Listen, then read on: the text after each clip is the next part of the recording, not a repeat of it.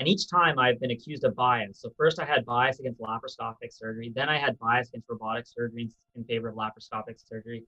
And then I had bias in, in favor of TATME versus robotic surgery. So I, I felt that if I uh, pissed off everyone, then I must be doing something right. And, and that must demonstrate that I'm, a, I'm actually an objective person. Welcome to the Cold Steel Podcast, hosted by Amir Farouk and myself, Chad Ball. We consider it an absolute privilege to bring you guests from around the world who are truly experts in their craft. Our mission is to offer you a combination of not only masterclasses on clinical surgery topics, but also insights into achieving personal growth, productivity, and fulfillment as both a surgeon and perhaps more importantly, as a human. This week we were joined by Dr. Sunil Patel. Dr. Patel is a colorectal surgeon in Kingston, Ontario. The group in Kingston is one of the few general surgery groups in Canada that has really introduced robotics into their practice. And we wanted to understand both why and how they utilize robotics in their group. Dr. Patel has also done some fascinating research into the topic of spin in surgical research, and he walks us through the concept of spin and how the astute reader can avoid being fooled by it. As always, we'd love to hear your thoughts and feedback, so email us at podcast.cjs at gmail.com. I, I grew up in uh, London, Ontario. I went to undergrad and medical school there, as well as did general surgery training in London. I went and did uh, a fellowship in uh, New York City, which was a combined fellowship between um, New York Presbyterian Hospital and Memorial Sloan Kettering. I started at uh, Kingston and in Queens uh, in I think it was the end of 2015, and have been here ever since. So I, have enjoyed my time in Kingston so far, and uh, it's been a, a, really great experience. I'm curious, what, what was your fellowship like in, in New York? That's a that's a pretty powerful combo, and, and I'm also curious what led you to Queens coming out of New York. Yeah, so New York was a, a great spot. I had done uh, um, a master's degree in London, England, at the School of Hygiene Tropical Medicine, and that, I did that partway through my training, my residency training. And after doing that, I really was motivated to do fellowship in a, a, big kind of metropolis. Going from London, Ontario to London, England was uh, quite the uh, eye opener. I was really keen to do a fellowship in a place like New York. I, I was also quite keen to do a fellowship in the US. Uh, I think, as some of your previous guests have talked about, the training there, especially for things like robotics and, and innovative surgical care, I thought uh, there's more opportunities in the US. So I, I was quite keen to do that and it, it was just a, a good mix. Uh, New York Presbyterian Hospital, um, the fellowship there was started by uh, Dr. Uh, Milsom, uh, who was one of the pioneers in laparoscopic surgery. Uh, and when I went there and, and kind of interviewed, I, I, felt a connection to him and his program, and I was really impressed with that. And I was also really uh, excited to, to, think about doing training at Sloan Kettering, which, as you know, is kind of one of the preeminent uh, cancer hospitals in the world. And they had a very strong uh, robotics program. So to me, it was kind of ideal to do uh, a cross between laparoscopic and robotics at the two institutions with the intent to always come back to uh, Canada. I, I, knew that robotics was probably not something that'd be a focus of my career, at least early on. Um, and so I was really interested in ensuring that I had a good laparoscopic uh, experience. Coming to Queens, uh, probably not an experience similar to many of your uh, listeners, um, I basically applied to any job that was available um, in colorectal surgery. At the time, I think Queens was probably the only job in academic surgery. Um, and so I was very fortunate to get the job here. And I, I, actually hadn't had much familiarity with Kingston other than visiting some friends here from time to time. And so I, I don't know that what I was expecting is what happened, but uh, I, have really enjoyed here. I, I have a, a, family, and this has just been an incredible experience for our family. It's a close knit um, community, both the city and the uh, uh, hospital and the university. So uh, a very welcoming place to be, and and I, have just really enjoyed it here. So I've been very uh, fortunate to to get a job here in Kingston. Kingston is such a lovely place. I remember going there as a interviewing for medical school and watching these um, university students walk around the, the campus with like the, you have these like patented kind of football jackets that everybody wears that goes to Queens, I think. Um, at least back when I was interviewing, and, and this this guy was like carrying this boombox on his shoulder and had his glasses on, and it's like, oh man, this is this is an awesome city. Apparently, they have like the highest capita per capita restaurants as well in Kingston, or some statistic like that. Yeah, Well, Kingston's an interesting spot because it's a small city. I think we're about 130,000 or something like that. But um, it tends to be a bit of a more touristy destination. It's kind of a historical city. So we we certainly, I think, punch above our weight in terms of the quality and the extent of restaurants we have. It's been really nice. And those football jackets, what they do is, I, I think, if I'm right about this, is um, when they come in during the frost week, they're all given like a brand new leather jacket. And then they're supposed to kick it across campus without picking up with their hands, go from like whatever wherever the school is to wherever they're living. And so what it does is scuffs up the leather and makes them kind of look old and faded. And I think that's a tradition. I, I think it's engineering, but a, a number of um, uh, uh, kind of undergrad programs do that. So, so you came back to Queens after doing this, you know, high-powered fellowship at, uh, at in New York, and uh, I, I suspect no one was doing robotics when you came back. Is that is that right?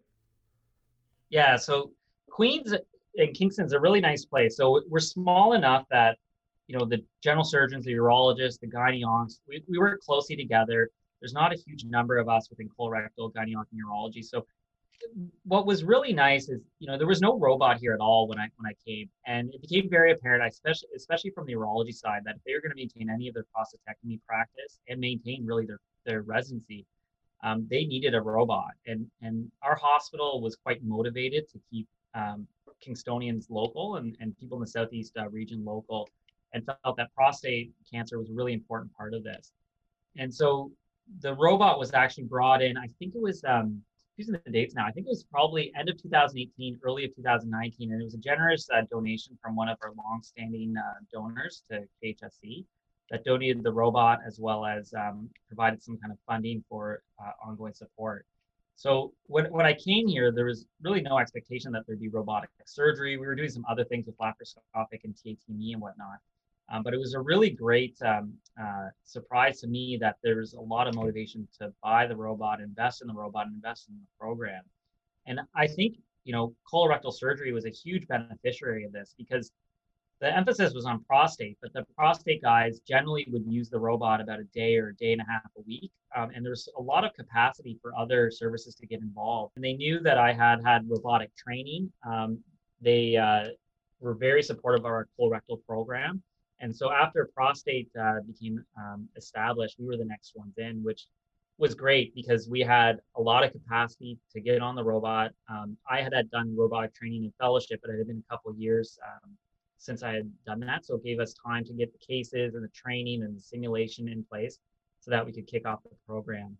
Um, and I started it with my colleague, uh, Hugh McDonald, who's uh, been a colorectal surgeon here for many years, uh, was doing laparoscopic uh, uh, rectal surgery, but really, I think with robotics has really taken off with that. So it's been a it's been a fantastic experience for us. Um, it's really shown, I think, the way that multiple services can work together. And we've done combined cases with gynae and colorectal and whatnot. And so it's been just a really great experience for us. For our, our listeners, can you just describe the mechanics of like actually what goes into actually building a, a robotics program? Like, you know, it's like it's not just about, for example, buying the robot. There's all these different pieces uh, that have to kind of come together. You know, in talking to one of uh, this, the former Sir John Fellows in Calgary, you know, he would talk about having all these uh, techs at Memorial Sloan Kettering that would just be there dedicated to the robot to ensure that you know that there was very minimal time in uh, in in transitions and and uh, in between cases and things like that, and making sure things were working properly. So, can you talk to us a little bit about the mechanics of how do you actually set up a robotic program? Yeah, so the the most important thing is having the robot, but in some ways that having someone buy the robot for your hospital is the simplest thing. Um, really, it's the personnels and the expertise that's just so imperative. And uh, in Canada, the company that helps service the robot is different than Intuitive, which is the one that sells and makes the robot in the U.S. And really, this is a, a venture kind of hand in hand, the clinicians and the hospital administration working with the uh, industry partnership and really, what we were focused on was safe uh, rollout and efficient rollout of the robot. So we had a lot of simulation uh, training beforehand just to make sure that everyone was up to speed on, in terms of just the mechanics of the robot from the surgeon standpoint. But we also had simulation and, and in-servicing for our nursing staff. Um, what we thought was one of the most important parts for the successful implementation of our robotics program was having a dedicated group of nurses, which wasn't all the nurses. It was really nurses that were very motivated, liked the challenge of setting up a new program, and were really keen to see the success. And so we had a really strong nursing group that really took ownership of that and really made our life very, very easy. Required support from the administration, especially early on. Uh, the cost of robotic instruments can be a bit daunting to some, um, especially when this is a new program where every cost is put under a microscope. And although we found that uh, the robotic cost may be not that different than our other minimally invasive techniques, it certainly was something that was spotlighted. And our admin was very supportive in terms of committing to supporting us and ensuring the success of the program. And with that is the volume of cases you need. You, you can't do robotic surgery one one day a month and or one case a month and expect to get any proficiency from the surgeon side of the, th- the, the spectrum or even the nursing staff. So um, we had sufficient volume to support it. We had dedicated OR time, which for us was often one or two days a week of robotic uh, cases, and support from the admin that allowed us to run late if we were having some inefficiencies. They weren't canceling our last cases. They weren't canceling our robotic cases. So really, I think this was a really strong team effort.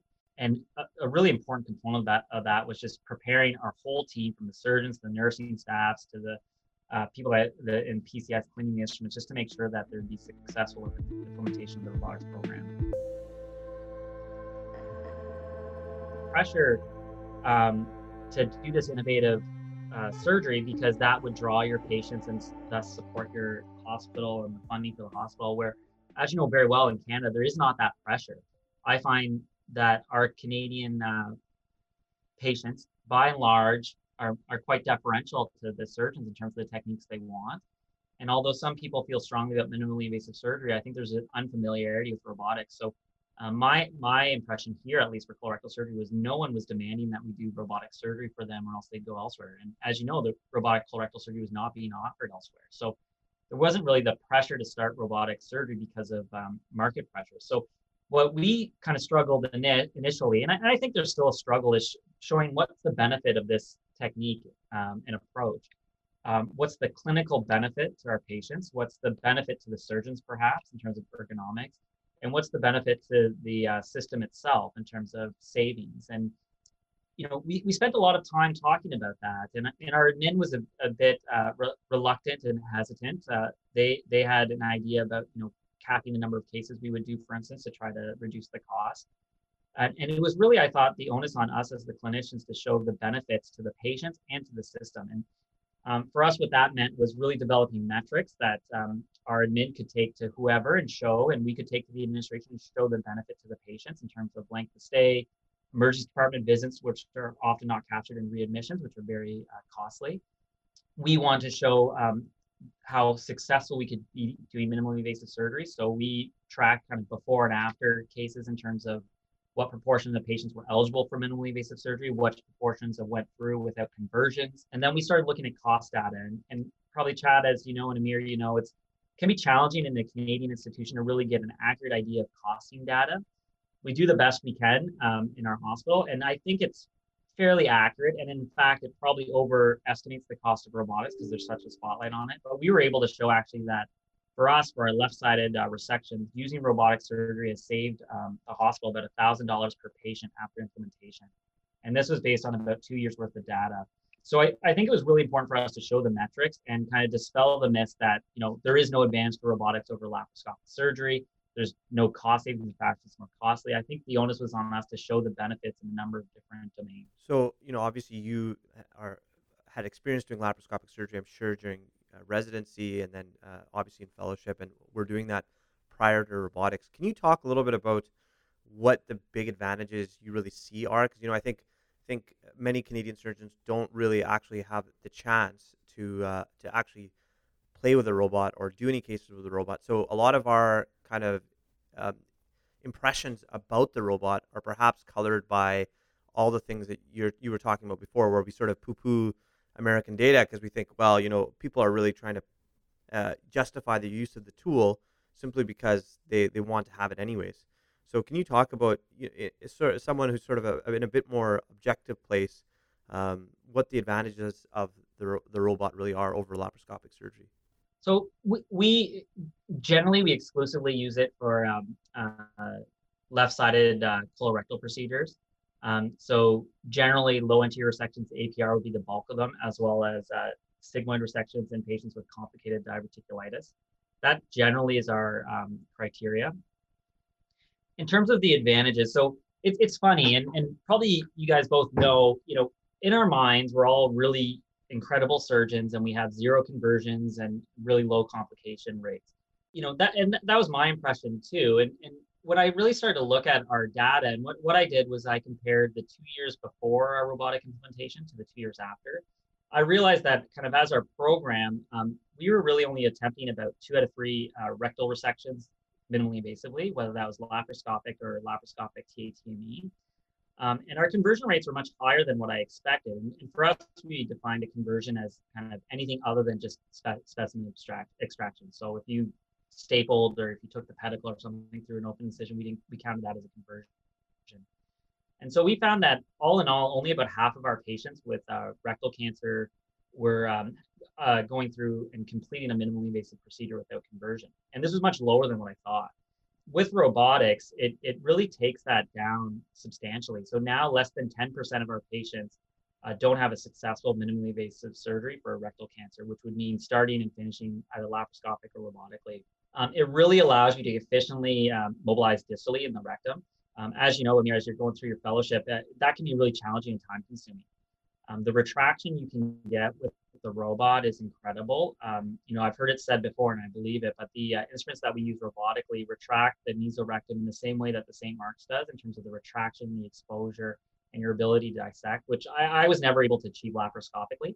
You're also able to work in tight spaces with a camera that, you know, is not causing you problems. As you both know, when you work in tight spaces, often with a bit of fluid and gas and smoke, your laparoscope is often getting smeared. You know, you may have the most, most junior person in the room running the laparoscope, which often can be a bit challenging. Whereas with robotically, this the operating surgeon controls the camera. It's in a fixed point. It's steady and it's a 3D picture. Um, so what it's really allowed us to do is get very distal and very in a very kind of straightforward manner. So um, you know, before when I would see a patient with obesity, with a bulky low tumor, and a male, especially with a, a narrow pelvis, I'd be quite stressed about whether I could complete it minimally invasively. If I was doing it through a TATME approach, that has its own challenges. And laparoscopically, I knew more likely than not I was converting. Now I, I, I don't even think about conversions. Our, our conversion rate for those that we start robotically is less than 5%. Um, we have about 5% to 10% of our patients that uh, start open because of recurrent disease or requiring pelvic exenterations or whatever. But I just don't have that stress anymore. And, and I just know that we're going to have a very high chance of success if we everything minimally invasively. Um, and I have to say, uh, we have a lot of uh, very skilled surgeons in the country and a lot of interest in TATME.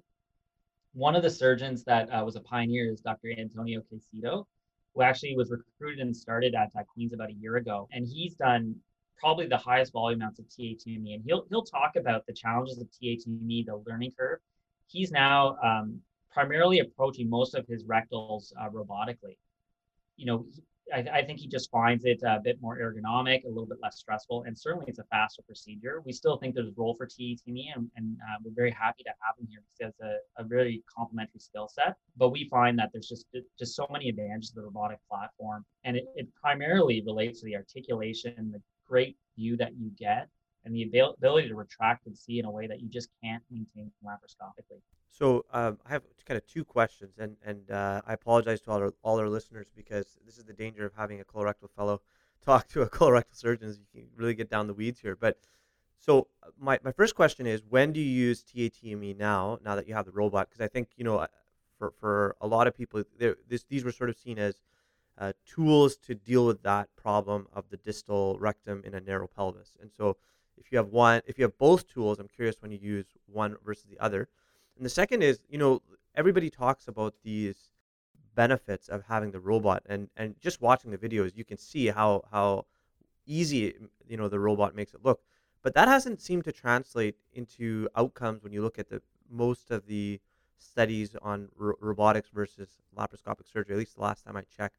Why do you think there's that disconnect? Yeah. So in terms of um, the uh, role for TATME, I, I, I, I think it's a complementary um, approach. And and as you know, TATME, I think the biggest advantage of TATME is you can definitively set your distal margin. You are not stressed that you know you're stapling across the cancer or your distal margin isn't good enough.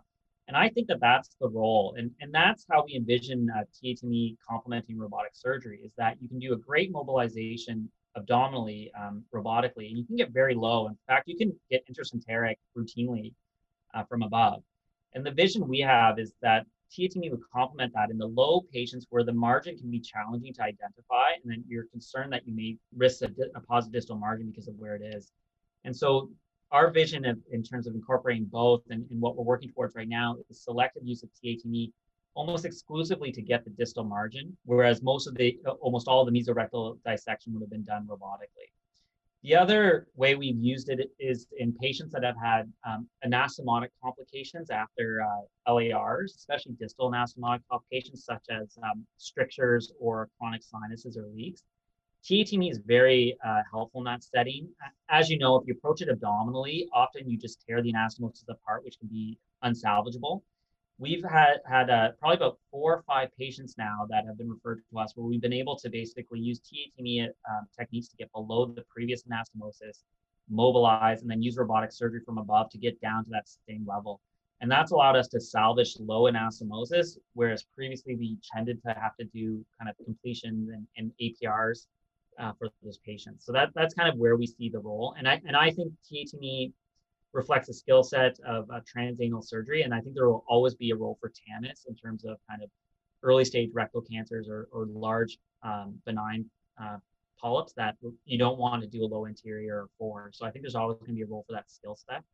In terms of the data, you know, I, I've seen that same data and I, I kind of questioned it in a way. And the way we looked at our data here was a bit different. So we didn't compare laparoscopic to robotic uh, surgery per se. And the reason why is we thought that there was, and I think that there's a lot of selection bias to those who you select for laparoscopic surgery versus open surgery versus some sort of hybrid approach.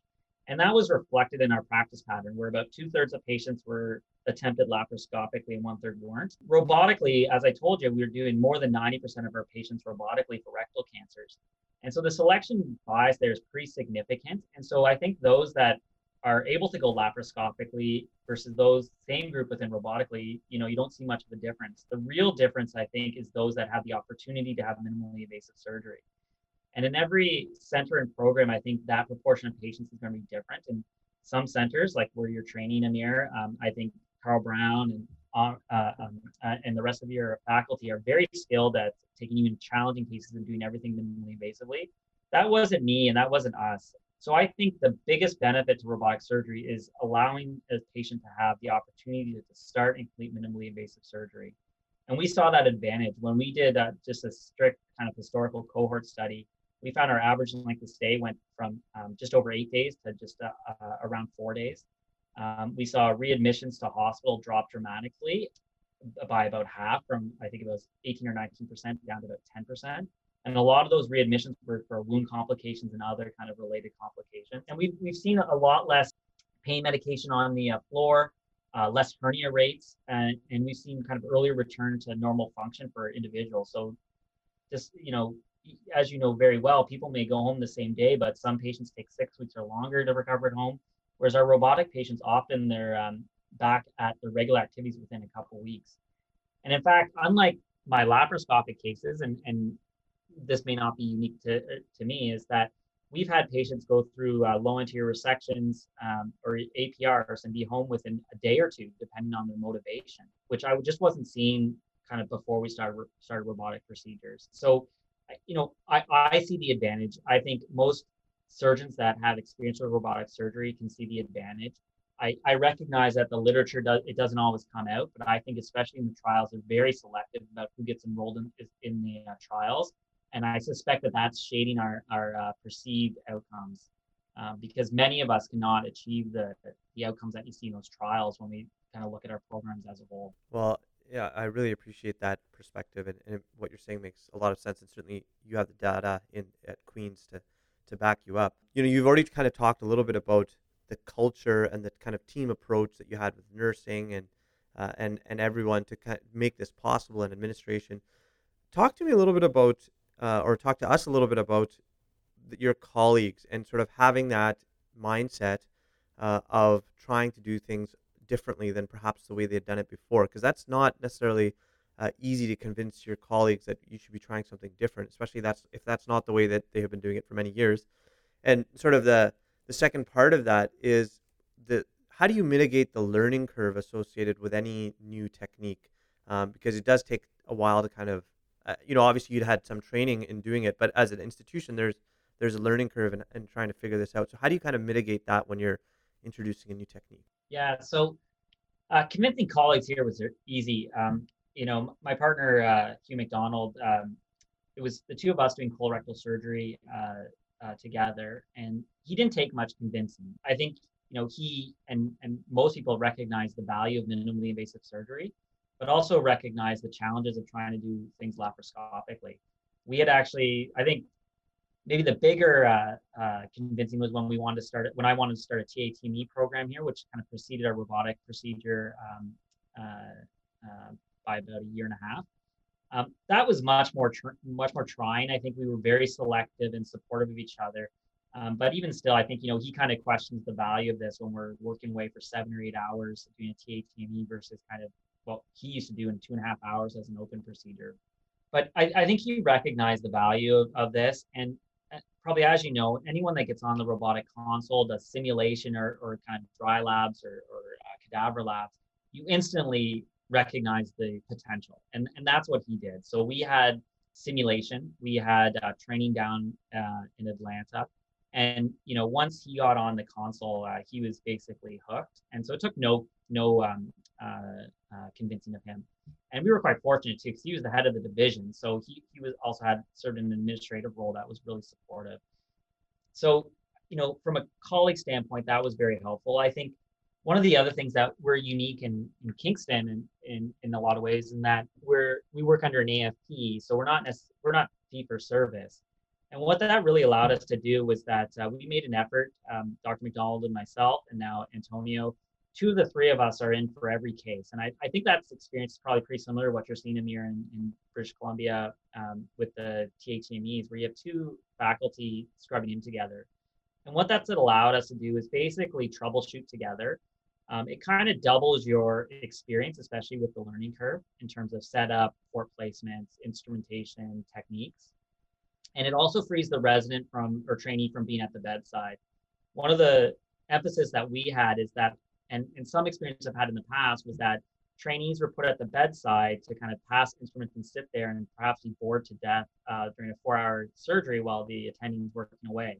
And you know, our trainees didn't want that. They didn't want to be bystanders. They wanted to be involved with the case. They they need to know the bedside, but they want to be on the console.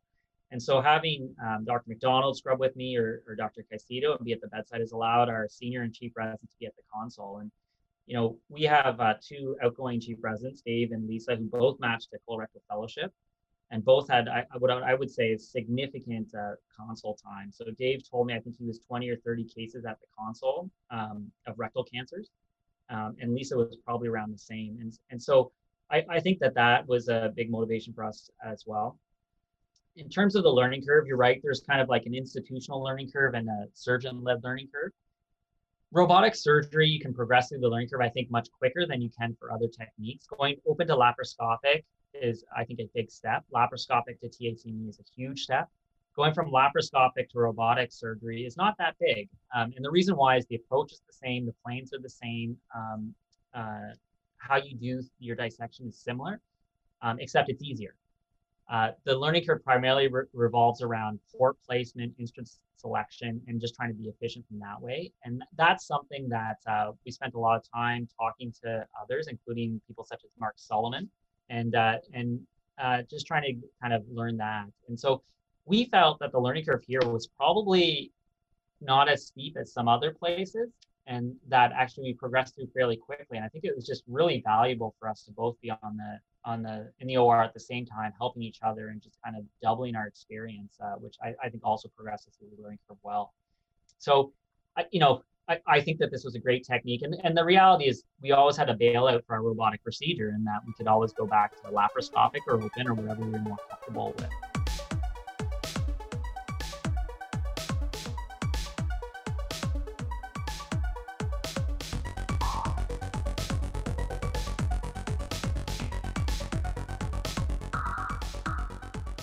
So spin, um, so kind of the de- definition of spin in, in, my mind, and I wasn't the one that defined this. This has been worked on uh, previously. Is is either um, intentional and unintentional uh, misrepresentation of your trial results or study results. And and what what this means is is generally you're you're overselling what you you found. I uh, became interested in this topic uh, when I was in my epidemiology school because we were going through what trials look like and the ethics of trials and how to report trials and studies. And most of their examples came from the medical literature, not the surgical literature.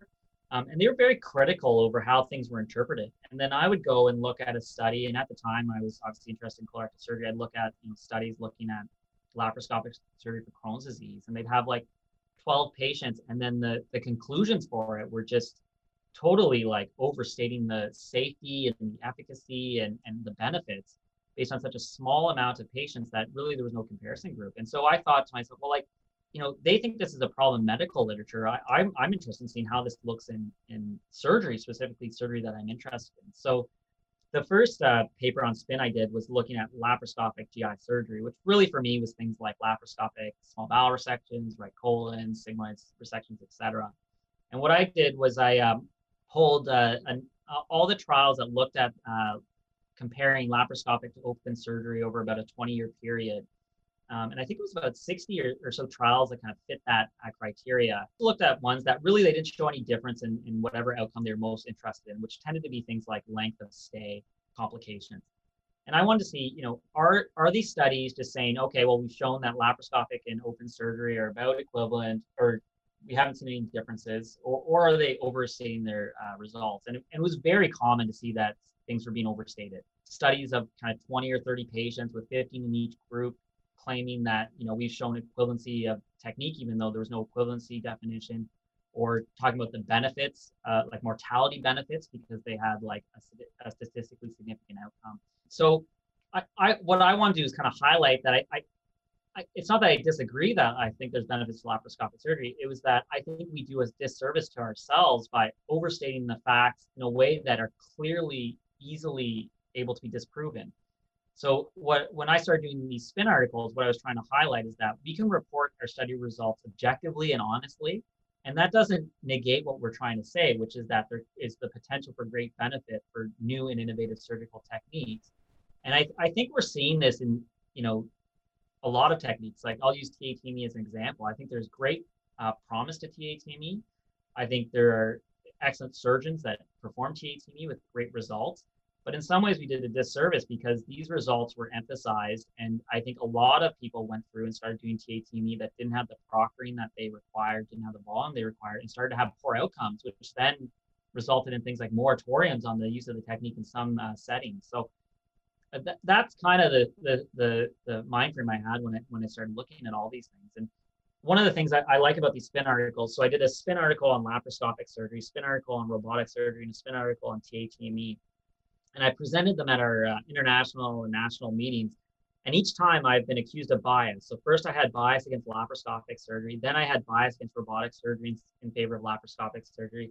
And then I had bias in, in favor of TATME versus robotic surgery. So I, I felt that if I uh, pissed off everyone, then I must be doing something right. And, and that must demonstrate that I'm, a, I'm actually an objective person. Spin, you know, was defined in a paper uh, published, I think, like more than 10 or 15 years ago and there was a number of like domains and it was things like so we tried to do objective identification of spin so it was things like focused on secondary outcomes as opposed to the primary outcome uh, focusing on one of multiple outcomes ignoring all the other outcomes that really showed no difference or in spite of non-significance claiming there was a benefit or a trend um, so there was like a multiple domains about how when you define the the, the term spin or like when you're looking for spin, is that a subjective kind of like, oh, well, I think you're kind of stretching the conclusions? How do you kind of standardize the, the definition of, of spin? Because uh, I thought you did a really good job of that in, in those papers. Studies are interpreted that they kind of defined as spin being positive or negative. Um, and so that's what we try to stick with. Um, I think there's always some subjective nature uh, in identifying this. So you know, in our studies, we kind of had the mind frame like you would for a, a meta-analysis where we had a couple reviewers, tried to look for agreements and disagreements and, and came up to that um, to, to, conclusions that way. Um, but there is always a, a, kind of a bit of a subjective assessment of this, whether spin exists or not. Yeah, and so yeah, we found high rates of spin in all those. So like 60 to 70 percent, I believe, of all the studies we looked at in each domain uh, had some evidence of spin you know, what after I did these, I, I kind of concluded in my head, I said to myself, well, I, I don't think there's any role for an introduction or a discussion or conclusion for any trial. I think what you should put on is the methods and the results, and that everyone else should interpret uh, the trial themselves. Obviously, that's not like totally possible. I think there's certainly a role for abstract introductions discussions. You know, you want an interpretation of this. And I think we have to also accept that we can be easily misled. There was a really nice study by the original authors uh, that kind of came up with this. And what they did was a randomized trial of um, physicians, and they randomized 150 physicians to getting an abstract uh, with spin, and 150 physicians to an abstract without spin. And it was the same study, the same kind of results. Everything was written up exactly the same, except they put spin in one versus the other. And there was much higher proportion of uh, those um, that got the spin article thinking that there was benefit to whatever they were uh, whatever the intervention was, despite the fact that it was pretty clearly laid out that there was no difference between the two techniques. And so I think one of the things we have to be aware of, and, and um, I think this this term has been thrown around a lot, is we have we have a lot of biases in terms of what we believe to be true. And when we read an article that reaffirms our biases, we accept that as gospel. And if we read an article that doesn't, we kind of say, well, we pick it apart and say why it's not not to be trusted. So I think as you know, physicians, surgeons, clinicians, I think we when you're reading a, a, a, study, I think you have to accept that, you know, part of this is your interpretation. Part of this is what the authors have told you is their interpretation. And I think we really got to get back to the um, methods. Do the methods, met, or do the conclusions match the methods and the results? And I think, you know, we have to continue to be skeptical about, especially for things that seem to be too good to be true, because often they are. I think that's be- beautifully said. You know, as as one of the editors of Canadian Journal of Surgery, this is a really obviously important topic for not only us but but all journals and all editors. I'm curious, what what do you think journals can do to protect themselves a little bit from the potential for spin, other than you know vigorous peer review? And um, it's interesting, you know, to hear you talk about publishing perhaps just the methodology and the, and the results. But uh, you know, uh, outside of that, which is certainly very interesting as a concept. What, what else would you recommend for us to uh, keep the ship straight? Yeah, you know, it's it's it's challenging, I think, because you know, I, I write articles and I and I, you know, you write your articles for the reviewers and the editors to look and say what you've done is important and different. And inherent in that is often kind of selling your work. And part of selling your work is generally kind of putting a bit of a spin on it. Um, so I, I think there's a role for that. Like the context may not always be obvious. And, and as an author of these papers, you want to provide context and context and, and importance of your work. I think it's really prudent for the journal editors and reviewers to really focus on the abstract and the conclusions. You know, you, as you know, well, Chad, I think 90% of the people that read these articles really read the abstract, and that's about it. So I think the abstract really needs to be a focus of a, being objective. I think it's really, you know, the editors and reviewers of these articles can really um, push that and, and say, you know, your conclusions really have to be toned down. Um, we can't overstate our conclusions. You can make the case during your introduction and discussion, but the conclusions, the abstracts really has to be objective and reflect the actual findings. And, and I think that that's at least one solution in my mind. You know, as I say, uh, trying to get your work published, you, you want to publish your work. You spent a lot of time on it. You think it's important. I think it's just inherent in all of us to try to sell it and perhaps oversell it. And um, the reviewers, I think, accepting that, you know, it's fine to have a study that provides, you know, you know, there's no difference in the outcome. There's no, there's nothing groundbreaking here other to say that perhaps these are, you know, there's no, there's no safety concerns with this new technique. There's, um, you know, it's, it's perhaps just as good as something else. And that question still um, uh, exists. And, and that's why we, when we make a, a decision about practice guidelines and standard of care, we don't just look at one study, we look at lots of studies. And these studies can provide insight into that. So I, I don't know. I'm, I'm sure, Chad, you've had that those discussions when you review your articles or, or when you're looking to see whether it's the final version of a publication. But that, that those are kind of some of the suggestions I would have. Yeah, that's well said and, and food for thought for sure. You, you know, a lot of what you're talking about really, I think, is is a granular analysis. It's a detailed time in the, in your seat, paying attention to all these features of, of peer review and of, of submissions. But you're you're right, of course, that you know the vast majority of folks browse through that abstract, and and that's oftentimes where where it's left.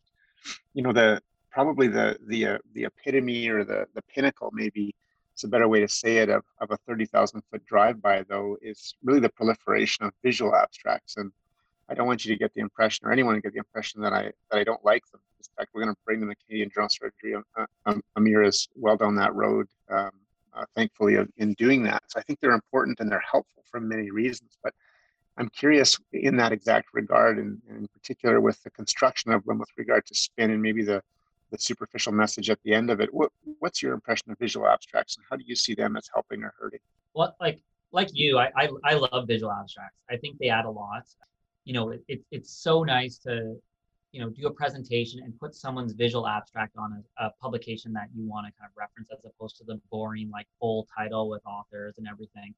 I think there's such there's a nice way to demonstrate a quick hit on uh, what this study looked at, what they found, um, and what it means. I, I, I, think I think they're really great, and they fit perfectly kind of in the um, um, uh, promotion of a journal and the authors, uh, especially on social media. But the the issue with them is not unique to medical literature. It's it's kind of the Twitter 140 characters or whatever it is now. Is it's such a superficial look at, at what potentially could be a complex topic. And I, I think we've all seen on social media the proliferation of kind of misinformation, uh, misinterpretation of what was said with like in one sentence, um, you know, people getting themselves in trouble or being upset with others because something was stated in a way that wasn't clear. Um, so I, I think visual abstracts are certainly a, a really nice complement to our literature and a great way to promote um, something that might be interesting to others. But I, you know, I think what we really need to stress is visual abstract is kind of the interest point so that you click on the the link to the article that gives you the details that you need to kind of say, yeah, I, I agree or disagree. Um, but you know, you are right. They, they've been criticized in a way, but I, I think I think they're just really great. I'm on Twitter. I love seeing visual abstracts it's often I, I may skip through and, and miss other articles that could be just equally interesting but with a visual abstract you, you get the sense right away about something whether it's what you're interested or not. And i think it leads to you know you reading the article in more detail. So i, I actually think they're like a net positive but certainly you're right. They, they have their own limits. Yeah i agree in, in, in entirely. I think they can be very powerful when they're when constructed with thought and uh, and um, uh, effort for sure. You, know, the other thing we know you're very interested in, which is really obviously timely, like so much of the things that you do, um, is the concept of conflict of interest on editorial boards in surgical journals. And I'll maybe preface the the first part of the question. Um, with, and I, you're probably aware of it, but in the past two years or so, since the real equity, uh, public equity push, really all of the journals, the peer-reviewed journals um, of, of record, certainly in North America and some in Europe, have really not only come out with white papers and, and made a push to try and meet that that target and some of those goals, but you know we've really tried to redesign our editorial boards to to reflect more equity. Now that can be a, a um, an easier or a less easy experience, quite frankly, depending on your readership, your country, and your your population. Obviously, in the U.S., you have a lot more folks to draw from. The culture is quite different academically in terms of drive and effort than, say, Canada. But uh, not as an excuse, but they certainly are are different. So I, I'm curious how you view, um, you know, conflicts of interest uh, uh in that in that context. Yeah. So I think first of all, we have to admit that we all have conflicts of interest in anything we do, whether it's financial or you know you've invested time into something that you believe in um, you're going to support it uh, so conflicts of interest are just inherent in everything we do I, but I think it's also important to accept that we do have these conflicts of interest and, and that we need to be transparent about it. So, you know, the, the conflicts of interest papers I've done have looked at undeclared conflicts of interest, which is where I think the problem lies, where if you have an obvious financial undeclared conflict of interest, there's an issue there. You, you have motivations to support or recommend or conclude certain things based on your potential financial conflict of interest. And, and to me, financial conflicts of interest are often criticized when I did this work um, in that, oh, the value is low. You know, it's $8,000. This surgeon makes half a million bucks. How can that possibly uh, affect his decision making? But it does because if, if a company gives you 8000 bucks um, you have a relationship there's probably more to it than just the financial conflict of interest And I think it's important that we are able to see that if you're making recommendations or conclusions or you're the gatekeeper for publications, it's important to know where those conflicts lies and, and to try to recognize whether those conflicts are impacting what, what we're saying and what we're doing. So I think, you know, it, it, it's a challenge, uh, I, I, I, think, and I, I, think sometimes you have a situation where everyone has a conflict of interest, even financially, and it, it can be very challenging. I've seen a lot of work on this in, um, you know, NCCN guidelines where you, you see these substantial conflicts of interest, and if someone publishes or this NCCN guideline gets accepted, uh, my understanding is that often you can get whatever drug is recommended in that uh, funded by Medicaid and Medicare in the state, and and that that's a financial incentive for these people to potentially be um, influenced. So um, I, I, see it as a problem in a way, um, but I also see it as a, a problem that hopefully can continue to be improved upon. The Americans have the Sunshine Act, which makes it basically I can search any American physician and see exactly how much financial conflict of interest they may have. I know there was some talk about doing the same in, in Canada.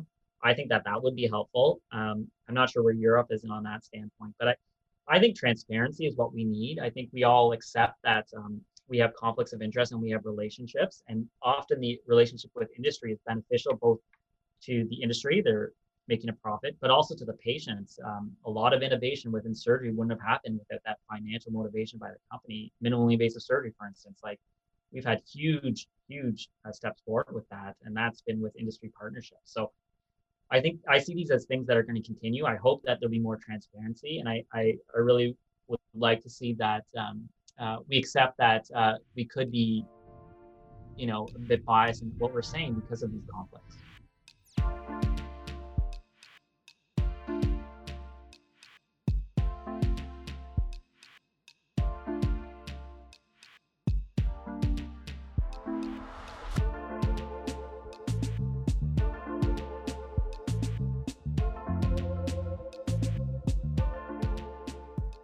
Right. Yeah, I think that there's no way to kind of get around uh, around that. But uh, I, I'd probably argue that you that there's way more spin than we even want to admit, or that you even found in in, in those studies, because those were like looking at trials. We we didn't even look at all these cohort studies or retrospective, you know, case report type things. Those are even worse, right? So uh, I suspect that like the amount of spin in surgical literature is enormous. So given you know what your findings, which uh, just to summarize, you found spin in, in all three domains TATME, laparoscopic surgery, and robotic surgery. So, so given this amount of spin, what advice do you have for readers uh, uh, of, of surgical literature um, for avoiding or not getting misled by spin? Yeah, well, I, you know, I, I think I think it's almost impossible to be impartial if we're if you're working very closely with industry to develop what you believe is a device or an approach that you think will be better or beneficial for your patients, I think you'll be an advocate for that device. I think transparency is what's important. I think we would all accept a study that said, you know, this this new device has shown great benefits. Here they are, and at the, the declaration is that I worked with the company and I received funding from the company to help develop that. And we'd say, in our interpretation of that study, we'd say, well, we got we got to shade it a little bit. This person clearly has um, a relationship with the company, but it doesn't totally uh, dismiss what's being said. Um, and then it goes back to reproducibility. Are, are those follow-up studies showing the same benefit? Um, so I, I I see that partnerships between industry and and clinicians and surgeons especially are a requirement for innovative care. Like I don't know how an industry partner would develop a new device without input from the surgeons that are going to use it. Um, so, but I think we just need to be transparent about uh, when we are receiving funding and, and accepting that that may shade our conclusions. And perhaps getting someone more objective to assess your device would perhaps be a bit better than the person that's helped develop it. That that that would kind of be my impression. Um, but it, it is it is a kind of an ongoing complex topic, and I know there's a lot of very strong opinions about this one way or the other. Well, it's been an absolutely fascinating and, and delightful discussion with you uh, this morning. So we really appreciate your time uh, and, and on all your thoughts. And, and hopefully we'll see more of these cool, innovative kind of, kind of studies coming out from you in the, in the near, near future. So, so we really appreciate it. One of the questions that we, we try to ask most of our guests on the show is if you could go back in time and give yourself advice as a, as a trainee or even as an uh, early attending, what would that advice be? Yeah, that, That's a, that's a really uh, great question. I guess one of the things that I would try to tell myself, especially in medical school and early training, is that as a Canadian, often we see the world as Canada. You know, most people we know either immigrated to Canada or born in Canada, within Canada. They did their medical school in Canada, they did training in Canada, and they worked in Canada.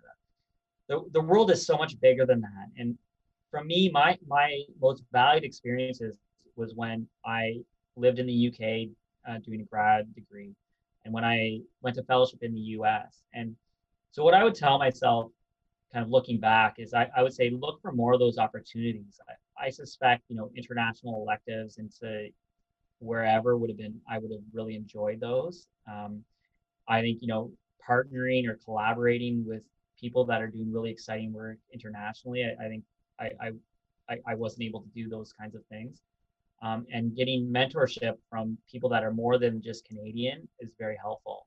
And that, that's not to say that I don't value the men- mentorship and the training I got in Canada. I, I think that was invaluable to me, but you know, to me, the world is such a big place and people are doing such interesting things all over the world. I think it's just, to me, I would really enjoy having more of those experiences.